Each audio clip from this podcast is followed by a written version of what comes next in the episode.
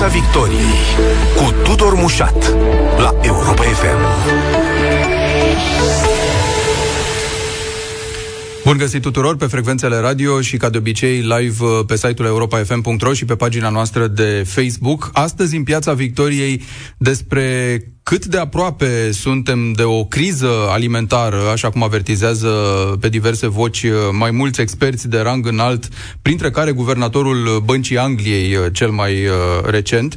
Știm că prețurile grâului și porumbului au explodat pur și simplu, iar perturbarea lanțurilor de transport agravează lucrurile. Prin urmare, la ce trebuie să ne așteptăm și cum își poate îmbunătăți România infrastructura de transport, în special cea portoară, uh, ineficientă acum în fața volumului mare de mărfuri care vin dinspre Ucraina, în încercarea de a umple o parte din uh, golul lăsat pe piață de provocările războiului în acest moment. Discutăm despre toate acestea cu Cezar Gheorghe, fondator Agricolum, expert în uh, transportul de cereale. Bun venit în Piața Victoriei! Mulțumesc frumos pentru invitație. Bună seara ascultătorilor! Cât de aproape suntem de această criză alimentară? Aș vrea să începem cu asta pentru că vedem acest avertisment uh, al guvernatorului Băncii Angliei, un personaj temperat, prudent, sigur, ca orice guvernator de bancă centrală, care a vorbit de o criză de proporții apocaliptice care ne paște. A spus asta al altăieri. Azi dimineață și-a anunțat uh, declarația spunând, îmi pare rău că am folosit cuvântul ăsta apocaliptic, dar să știți că realitatea totuși pe acolo e. Deci n-a, n-am îmbunătățit foarte mult uh, declarația.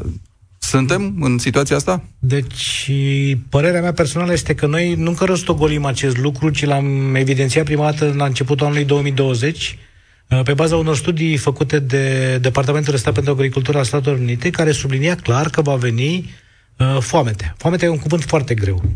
Dar el era definit prin niște cifre foarte corecte, foarte exacte și estimări de genul suntem 7,5 miliarde, să spunem, de cetățenii în lumea asta, de oameni, și circa 1,2 miliarde din acest număr nu își poate asigura necesarul zilnic de 2100 de kilocalorii. 60% din acest număr se află în regiunea Asiei de Sud și vorbim de țările sărace din zona aceea, circa 20% se află în Africa de Nord și diferența în Africa subsahariană, plus un mic procentaj în zona Caraibelor.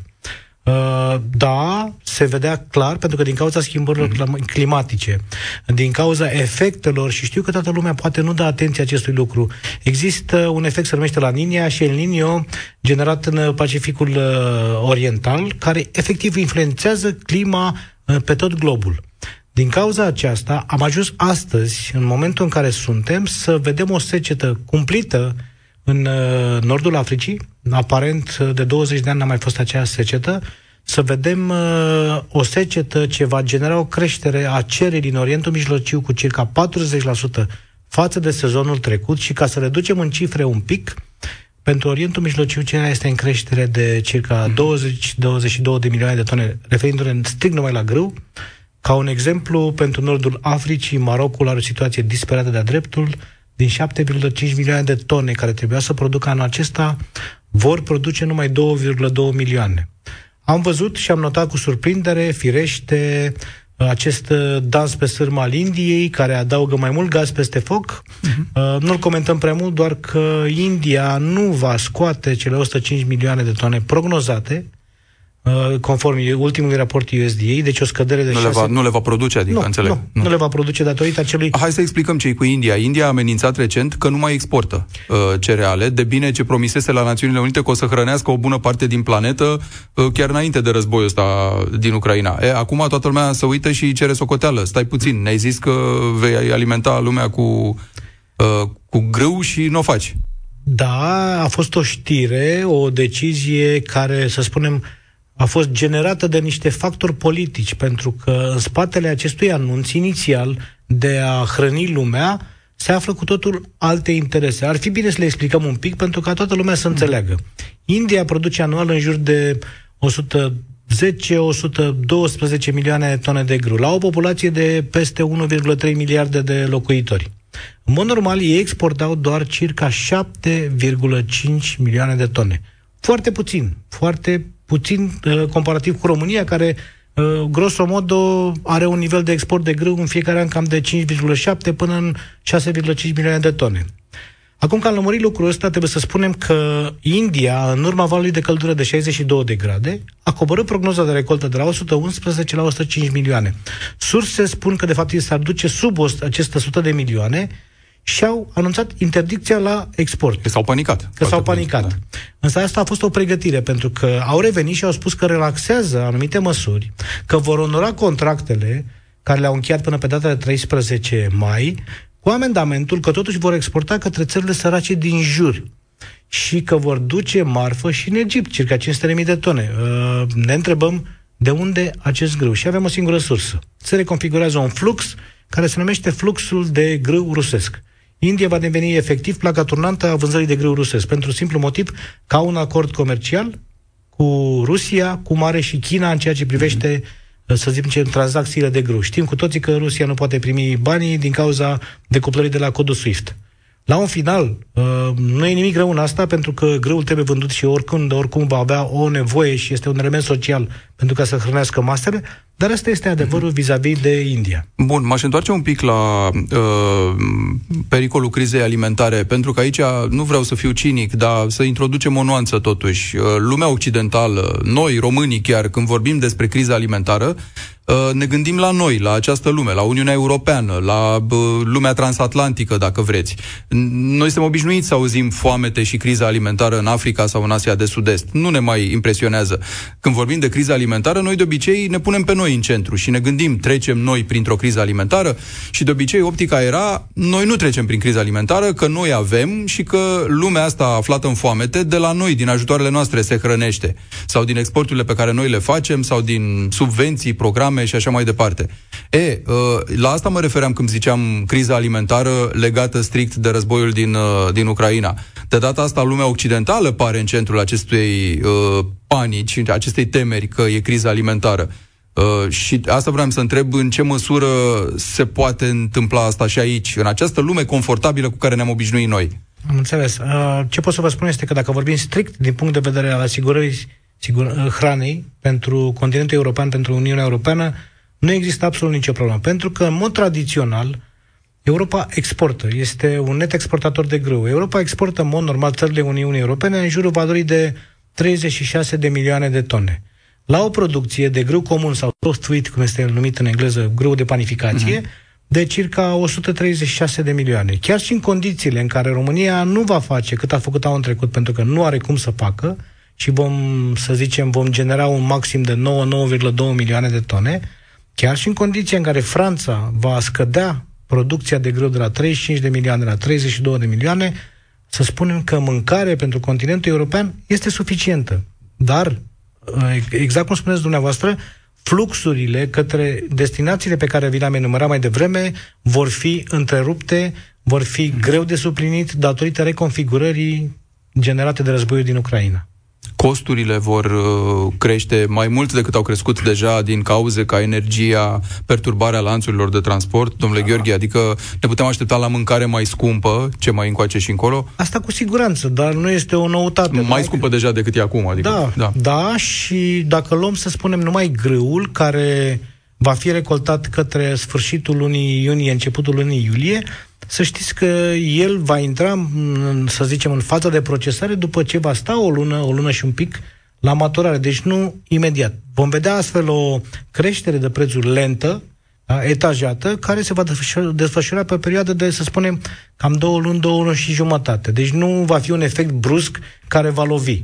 Costurile logistice, să știți, cresc și ele din orice parte a lumii, din orice colț de țară, spune, din orice, din curtea oricărui fermier, Costul, noi estimăm că se va dubla aproape la transportul pe roți și la transportul pe cale ferată. Impulsionat, firește, de faptul că marfa ucraineană încearcă și reușește, dar într-o mică măsură, să tranziteze prin România. Astfel că întotdeauna cel care are interesul mai acut, și mă refer la, Ucraina, la marfa ucraineană, va plăti mai mult. Și astfel ofertantul de servicii logistice va accepta prețul cel mai mare. Bun, ca să explicăm, asta înseamnă că, de pildă, fermierii români care vor dori mijloace de transport, de oricare ar fi ele, să-și transporte recoltele, Uh, nu le vor găsi pentru că aceste mijloace vor fi fost deja achiziționate la preț mai mare de niște ucraineni disperați, nu, să poată să supraviețuiască uh, cât de cât economic în această situație în care se află. Exact. Un efort al minteri legitim și da, de da, înțeles. Da. da.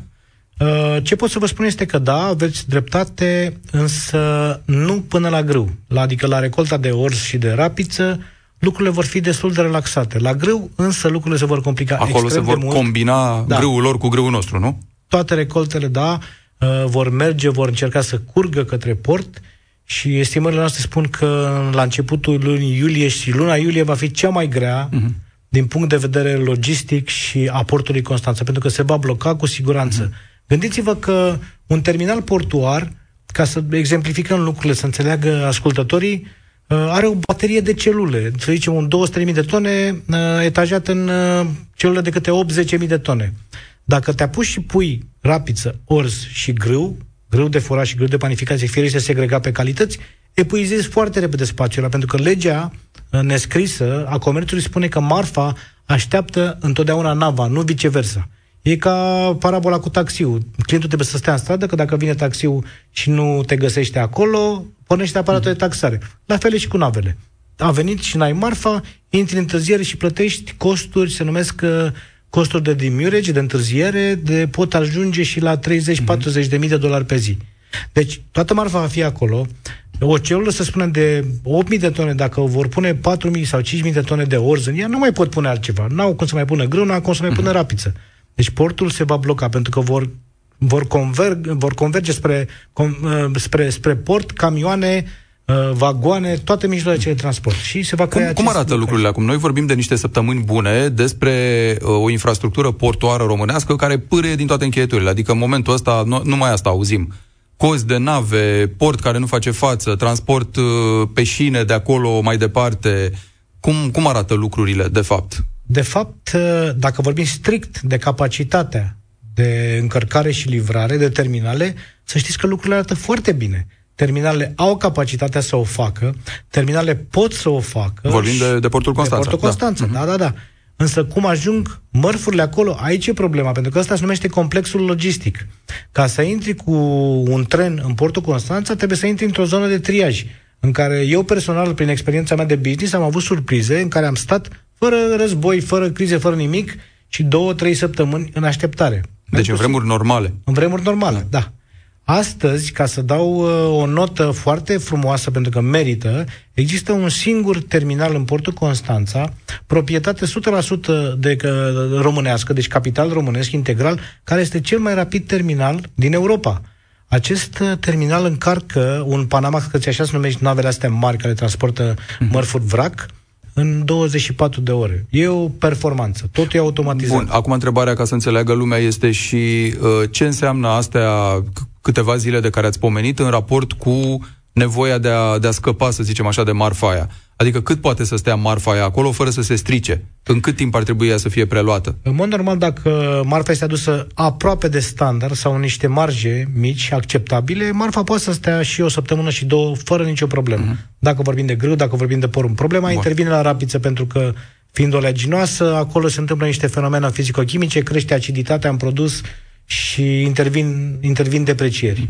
Bun, și în momentul ăsta, la astea două săptămâni maximum, să zicem, în care poate să stea greul, e ținut mai mult sau se va întâmpla asta, va fi ținut mai mult, adică va fi în pericol să se strice? Mm, nu, greul nu se va strica, nu. deocamdată nu, pentru că dacă nu sunt ploi în timpul recoltării și iar spun fermierii au o tehnologie foarte bună, astfel încât recoltarea se face în cele mai bune condiții și nu vor exista, să zicem, buruieni din câmp apărut în urma ploilor și așa mai departe, grâu nu are absolut nicio problemă să stea să aștepte. Bun, rămânem la povestea asta cu infrastructura.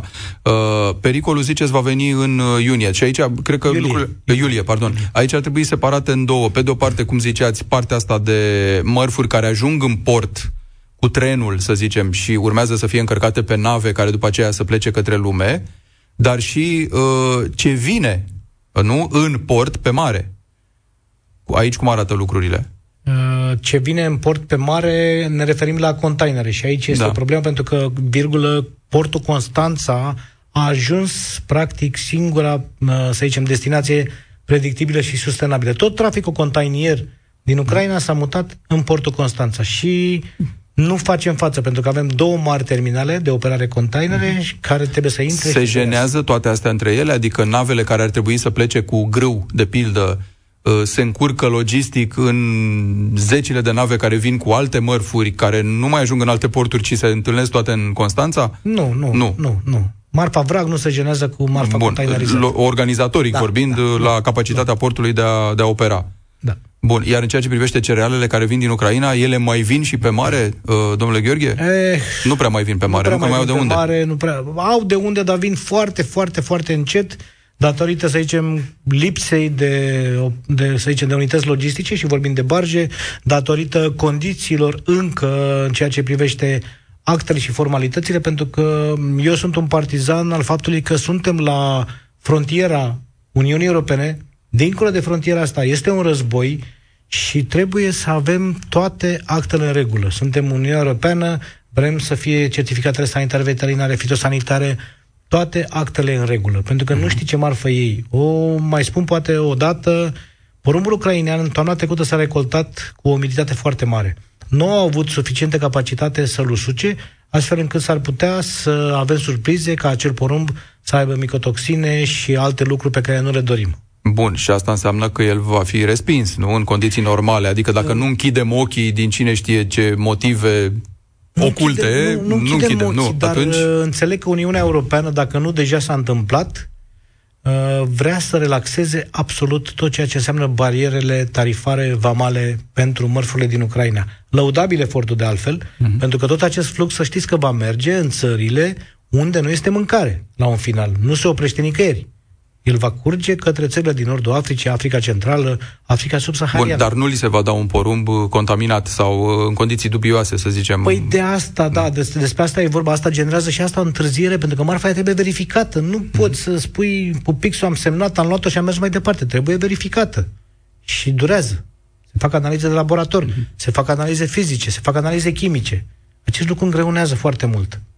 Bun, uh, ceea ce vedem noi zilele astea, de pildă, în portul Sulina, acolo unde trebuie prelucrate, gestionate niște nave, care înțeleg că acum sunt de ordinul zecilor, în vreme ce portul era obișnuit cu 2, 3, 4 pe zi, uh, cum arată? De, adică de la, de la ce se trage problema asta? Că vorbim de transport fluvial acum, nu? Da, uh, ce se întâmplă acolo este efectiv un alt flux de marfă ucrainean care încearcă cu disperare să iasă, pentru că la ei condiția e simplă. Ne dai nouă marfa, încerci să o scoți sau ți iau rușii. E foarte simplu. Uh, și efectiv, portul Sulina nu a fost creat pentru așa ceva, pentru acest flux. E ca și cum, nu știu, uh, am încercat să intrăm cu camioane foarte late pe o străduță foarte îngustă. Mm. Cam asta este practic analogia. Nu are cum să facă față, efectiv. Ce fac acolo, de fapt? Adică nu face față nu în privința lărgimii uh, fizice a da, canalelor, nu face față acostare, organizatoric, da. înțeleg. Da, sunt trei da. dane de acostare, da. unde trebuie să fie, să zicem, uh, perfectate actele vamale, control vamal, control documentar. Cu ce oameni? Pentru că și aici e o problemă. Uh-huh. Ai trei dane, trei nave, oamenii, lucrul, totul, totul cere timp. Uh-huh. Instrucțiunile documentare cer timp. Cine nu știe despre acest lucru ar crede că e un lucru facil. Nu, nu este facil deloc. Uh, eu mi-amintesc niște discuții în 24 februarie a început această invazie și cred că pe 25, dacă nu pe 26 cel târziu, două zile mai târziu, aveam aceste discuții despre cum va începe problema transporturilor de cereale din Ucraina către restul lumii, despre ce poate face România și așa mai departe. Suntem trei luni mai târziu și discutăm despre același lucru, despre porturi care nu sunt pregătite. Sigur că nu se puteau construi lucruri în trei luni, mă gândesc. Nu. Dar măcar uh, organizatoric, personal, logistică, nu știu, un alt mod de gândire a activității, credeți că se putea face în trei luni? Se puteau face lucruri, să spunem, la, la nivel organizatoric, dar țin să vă spun că uh, Ceea ce declară astăzi Uniunea Europeană cu fază acel coridor verde, 20 de milioane de tone în 3 luni, este o pură utopie, fără nicio bază reală de susținere, pentru că dacă ei spun că Uniunea Europeană va surprinde cu material rulant, România în speță, ca să trimită vagoane la frontierele din nord, la Dornești și Halmeule, nu numai pe cele două, uh, ok, să trimită dar poate să trimită și le trimit degeaba, efectiv, pentru că și Ucraina are o capacitate de transport până în frontieră. Acolo nu există sute de linii pentru transport, există câteva linii, firește. Nimeni nu s-a gândit la asta. Iar un tren, să știți că se încarcă în 48 de ore. Nu mai vorbim de în cât timp se descarcă. De asemenea, instrucțiunile documentare, formalitățile trebuie efectuate. În Europa ei spun că vor trimite lucrători vamali. De unde mă întreb? Că dacă mi-aduc bine aminte, m-am plimbat cu mașina prin Europa și trec dintr-un stat în altul fără să mă întrebe nimeni nimic. Trebuie personal calificat. Asta vreau să întreb. Și România, teoretic, ar trebui să beneficieze de un aport de lucrători vamali cum beneficiază pe altă scară de trupe NATO, adică avem și trimitem repede în România ce? Belgieni, francezi, păi, nemți, da, asta, spanioli, asta trimitem intenția. lucrători vamale aici care să ajute Bine, tehnica intenția. e aceeași, să zicem. Da, dar tot trebuie da. un timp de acomodare, un timp de instrucție și bănuim că acele documente sunt, uh, să spunem, emise în limba ucraineană și ale noastre sunt în limba română. Și dacă îi pui unui belgian în față aceste documente, s-ar putea să uite la ele. Bun. Poate că poți recurge la o limbă de circulație internațională, nu știu, gen Poate. engleză, agreată de toată lumea. Poate. Dar chiar și așa, ă, asta presupune, înțeleg, un desant de personal în prima da. fază, nu? Da. Măcar. Da. Iar ă, să transporti prin România ă, să spunem 3 milioane de tone lunar este clar, sau 4 milioane, o utopie. România poate suporta un maxim de 4-500 de mii de tone în fiecare lună, prin punctele de trecere a frontierei. Pentru că ai nevoie de un număr de vagoane și eu cred că sunt suficiente 10.000 de vagoane să fie trimise, care să facă trei drumuri pe lună către portul Constanța și astfel încercăm să suplinim și să ajutăm. Și așa, 5-6 mii de tone pe lună înseamnă foarte mult pentru infrastructura noastră de cale ferată. Mm care este învechită, ține minte cu toții accidentele de anul trecut, care au fost groaznice unele dintre ele, și mai mult decât atât, ele se vor bloca în portul Constanța, în acel faimos triaj, care înțeleg că nici asta nu este curățat și reabilitat pe deplin. Despre asta aș vrea să vorbim un pic. Uh, bănuiesc că nu o să aștept, sau în, într-o lume normală, n-am aștepta sfârșitul lunii iunie, începutul lui iulie, când o să se aglomereze toate cerealele astea, și din România și din Ucraina, ca să vedem atunci că portul cedează și n-are loc. Eu imaginez că, bun, hai, în astea trei luni n-ai făcut mare lucru. Ai dat 200 de milioane de lei de la guvern pentru reabilitarea unor șine de cale ferată. Când o începe lucru și în cât timp o fi gata, rămâne de văzut. Până la sfârșitul anului, am înțeles. Uh, dar până în iulie, să zicem, în mijlocul lui iulie, ce ar trebui să facem în astea două luni? Deci ar trebui pus în funcțiune și reabilitat din punct de vedere al curățeniei măcar triajul portului Constanța ca vagoanele să poate să intre pe el, ca de apoi, apoi de acolo să poată fi trase către terminale. Că și terminalul ăla nu poate să-și ia vagoanele sau trenul în speță mm-hmm. dacă nu i-a venit nava la încărcare și nu-i trebuie marfă. Ce să facă? Sau el trebuie să aștepte cu vagoanele în acel triaj până îi pleacă nava, să spunem, de grâu și trebuie să vină nava de porumb. E și acolo un, uh, un scadențat, să spunem, da. logistic. Da. Nu merge... De ce înseamnă curățarea triajului? Că lumea s-ar putea gândi că, nu știu, e ceva, un Maidan cu buruieni și te-ai păi... gândi de ce e un Maidan cu buruieni, că doar e un port internațional, adică stai Pentru puțin. că așa arată. Așa arată și, da. da, da, funcționează. Funcționează în condițiile astea? Pentru că așa arată asta. Șinele sunt ruginite și este ca o pădure de boscheți acolo. Ăsta e pura Și transporturile de până acum așa se fac printre acești boscheți și pe aceste păi șine doar, doar o parte a triajului. Aha, deci asta e partea rămasă da, ne... Da. Neoperată de nimeni, cu vagoane vechi și ruginite pe acolo. De... E, asta nu se putea întâmpla din 26 februarie de care vorbeam? Adică din momentul în care ne-am pus cu toții o lume întreagă întrebarea aoleo, dar stai că la vară o să vină cerealele ucrainenilor și noi vrem să jucăm un rol. Asta se numește uh, reactivitate ce se întâmplă astăzi, nici de cum proactivitate. Că un bun tehnician ar fi prevăzut lucrurile astea și le-ar fi pus și ar fi inspectat portul la pas și ar fi spus asta, asta, asta trebuie făcut. Va fi greu, va pări portul în toate părțile, dar măcar vom încerca și vom arăta că putem să o facem. Pentru că dacă vorbim strict de cifre în momentul ăsta, România, să spunem că va presa anul ăsta pe export cu circa 17, poate 18 milioane de tone de marfă. Fluxul sârbesc și fluxul unguresc, la fel și el va veni cu o cantitate de aproximativ 4, să nu exagerăm, 5 milioane de tone. Și dacă vine Ucraina cu 5-600 de mii de tone pe lună, mai înseamnă un minim de 6-7 milioane. Sincer, nu facem față. În momentul ăsta nu facem față. Există premizele dezvoltării portului Constanța, există momentul pe care sper din tot sufletul, pentru că m-am născut aici în țara asta și nu aș vrea să-l ratăm. Uh, momentul în care noi ar trebui să ne dăm seama că nu ne mai întâlnim cu așa ceva niciodată să exploatăm, să luăm bani de la Uniunea Europeană, să ne dezvoltăm portul Constanța. Nu astăzi, în trei ani de zile. Dar dacă am apucat să-l dezvoltăm, rămân dezvoltat. Pentru simplu motiv că în orice scenariu, Ucraina nu va mai fi operabilă cel puțin 5 ani de acum încolo. În primul rând, dacă câștigă, și ne dorim asta, să câștige uh, forțele ucrainene, va dura enorm reconstrucție și reabilitare, plus că, virgulă, capitalul străin nu va mai fi în, în măsură să intre în Ucraina cu aceeași libertate și cu aceeași încredere ca și înainte, iar dacă, din ceea ce vedem astăzi, Rusia ocupând toată partea de sud și Tot efectiv, litoralul, practic, Mării Azov, Mării Negre, lor, da, da, da e, izo- este... să izoleze Ucraina exact, de transportul maritim, Exact, nu? ăsta da. e obiectivul lor. Da.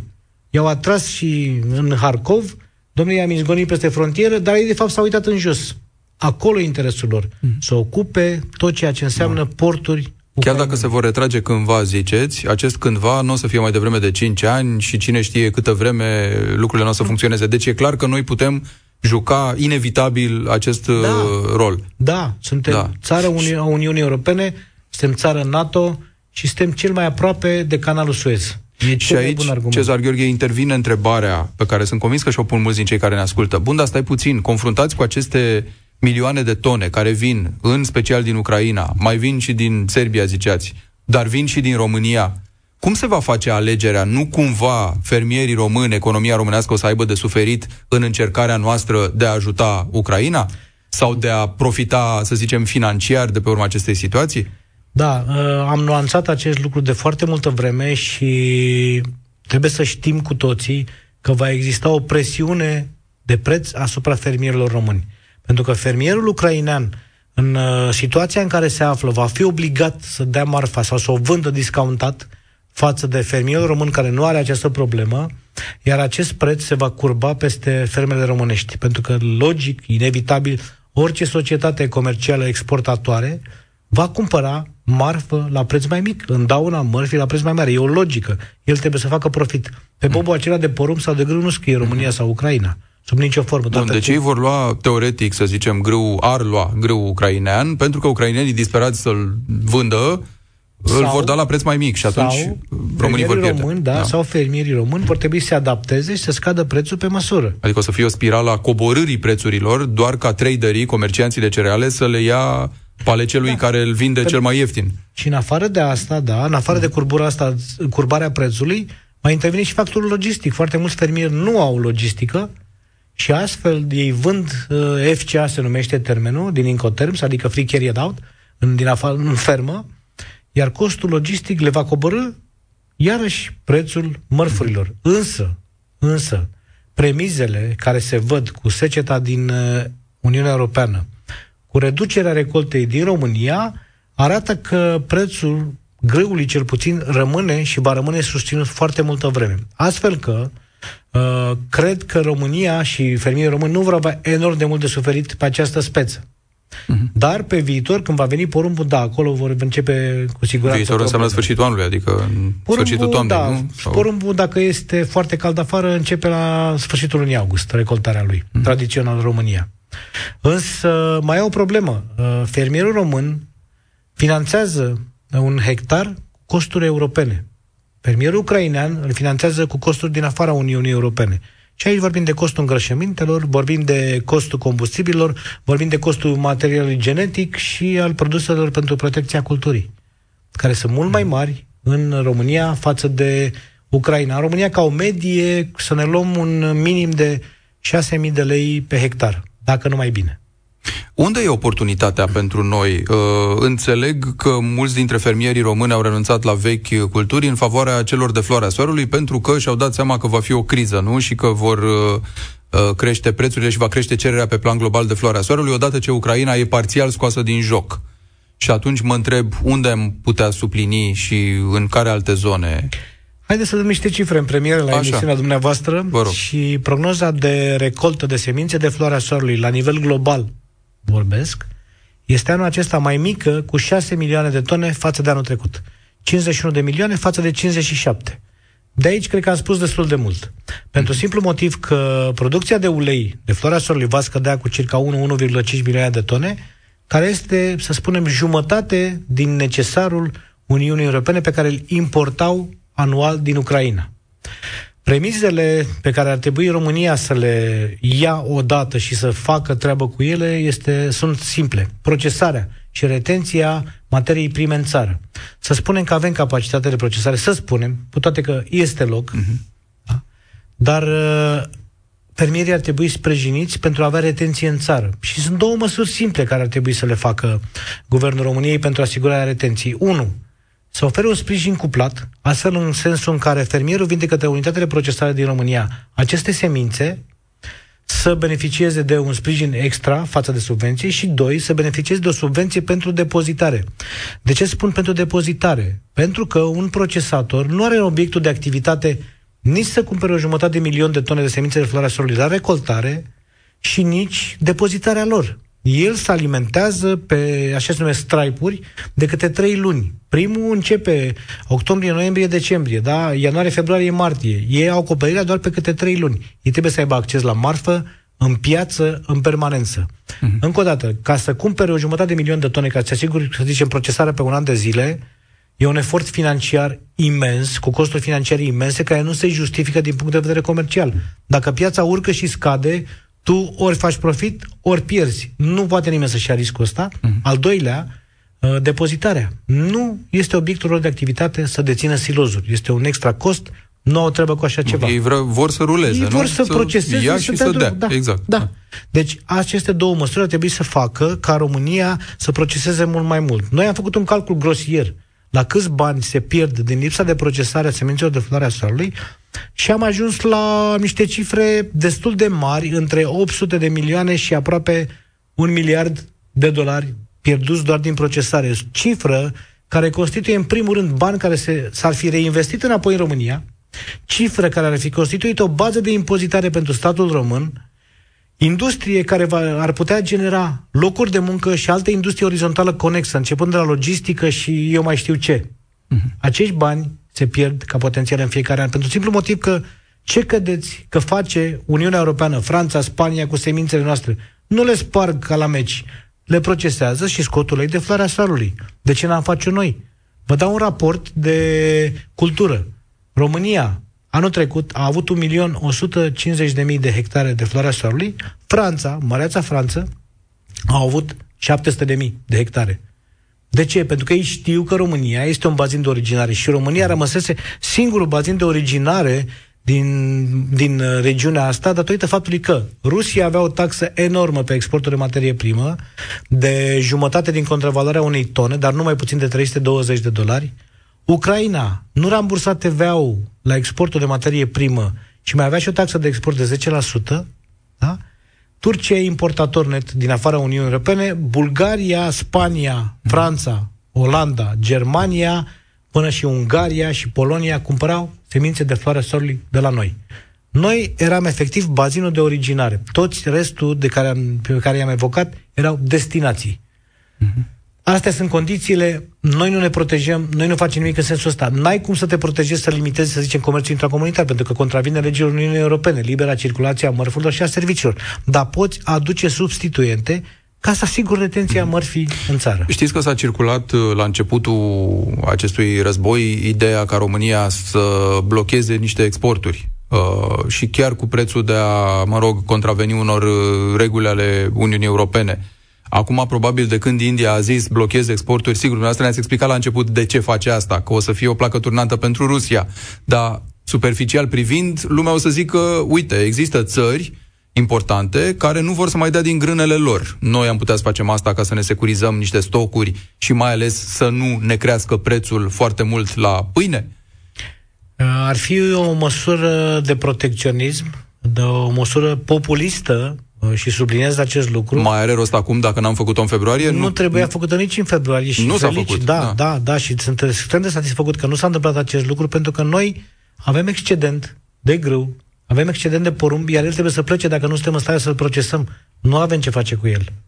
Iar uh, a, să zicem, restricționa exportul nu face altceva decât să tai opțiunile fermierilor de vânzare și îi lași pradă pieței interne, care cu siguranță știind că nu mai au altă opțiune, coboară prețul. Uh-huh. Acest lucru nu va conduce, cu siguranță, la ieftiniri ale produselor, să zicem, de pâine și patiserie. Pentru că vin alte adjuvanți acolo. Vine energia, da? vine costul cu logistica, care te ridică la loc. Deci nu, nu este o măsură uh-huh. sub nicio formă bună. Da, în India poate, pentru că au o populație foarte mare și foarte numeroasă și trebuie hrănită. Auzeam pe cineva dimineață că în Statele Unite s-ar putea întâmpla asta pentru că au 41% din grâu în stare extrem de proastă și, domnule, o să ajungă Statele Unite să limiteze exportul de grâu. Nu cred. E o vorbă aruncată în vânt. Haideți să fim realiști. Țările de originare vor exporta întotdeauna. Trei măsuri la final, uh, domnule Gheorghe, care potențiale, sau nu știu, unele promise, uh, povestea cu salarizarea, scutirea de uh, niște taxe și creșterea salariului minim în agricultură și industrie alimentară, pe urmă chestiunea îngrășămintelor, pe, un, pe urmă chestiunea combustibilului. Unde ar trebui umblat? Primul, se întâmplă de mult deja. Credeți că a existat un tractorist sau un uh, conducător de combină, ca să-l numim așa, care a avut salariu mai mic de 3.000 de lei? Nu Bun, cred. Deci aproape rezolvată. Asta da, e doar da, da. guvernul. Bun, o bifează. Mai departe. Exact. La îngrășăminte, da, noi prevedem o problemă, o penurie de îngrășăminte și o creștere a costurilor. Deja peste ocean se întâmplă și ce se întâmplă peste ocean traversează la noi în Europa în scurt timp. Dacă vorbim de niște produse care să specifice culturilor de toamnă, care urmează, uh, să știți că s-ar putea să ajungă de la 1300 de dolari la 2000 de dolari pe tonă. Iar dieselul, combustibilul pe care l-ați evocat dumneavoastră, da, ar trebui scoasă acea acciză pentru fermier, pentru că, încă o dată, o spunem, fermierul nu merge cu tractorul sau cu combina la mol. Fermierul merge și muncește pământul. E misiunea lui biblică. Da? Nu are nevoie de acciză, care este o taxă pe lux, efectiv trebuie să muncească pământul și are nevoie de, de, de suport în această activitate. Când ar trebui să se întâmple lucrurile astea? Sigur, ne dorim mai degrabă mai repede decât mai târziu, dar când, când ar fi critic să până acciza, la ce prag critic? Acciza la motorină trebuia să se întâmple, pentru că au fost lucrările de primăvară mm-hmm. și intrăm direct în recoltare în maxim, să spunem, 5-10 iunie. Deci trebuia să se întâmple. Trebuie să se întâmple lucrul ăsta pentru că este vital pentru, pentru fermieri. Bun, uh, perspectiva așa de, de final este un optimism uh, prudent din partea dumneavoastră? Adică de la criza alimentară apocaliptică și infrastructură, vai de capul ei, totuși putem să privim și mai, și mai sus? Da, putem privi și într-un mod metaforic. Tot ce vedem noi pe câmp nu este altceva decât apă cu valoare adăugată. Dacă noi rezolvăm problema apei, vom ajunge de la 2021 cu 34 de milioane producție, vom ajunge cu ușurință în 2027-2028 la aproape 50 de milioane de tone producție. Dar ne trebuie asta. Apă. Mulțumesc foarte mult. Cezar Gheorghe, fondator Agricolum, expert în transportul de cereale, astăzi în Piața Victoriei. Pe curând. Mulțumesc frumos și eu. La revedere. Piața Victoriei cu Tudor Mușat la Europa FM.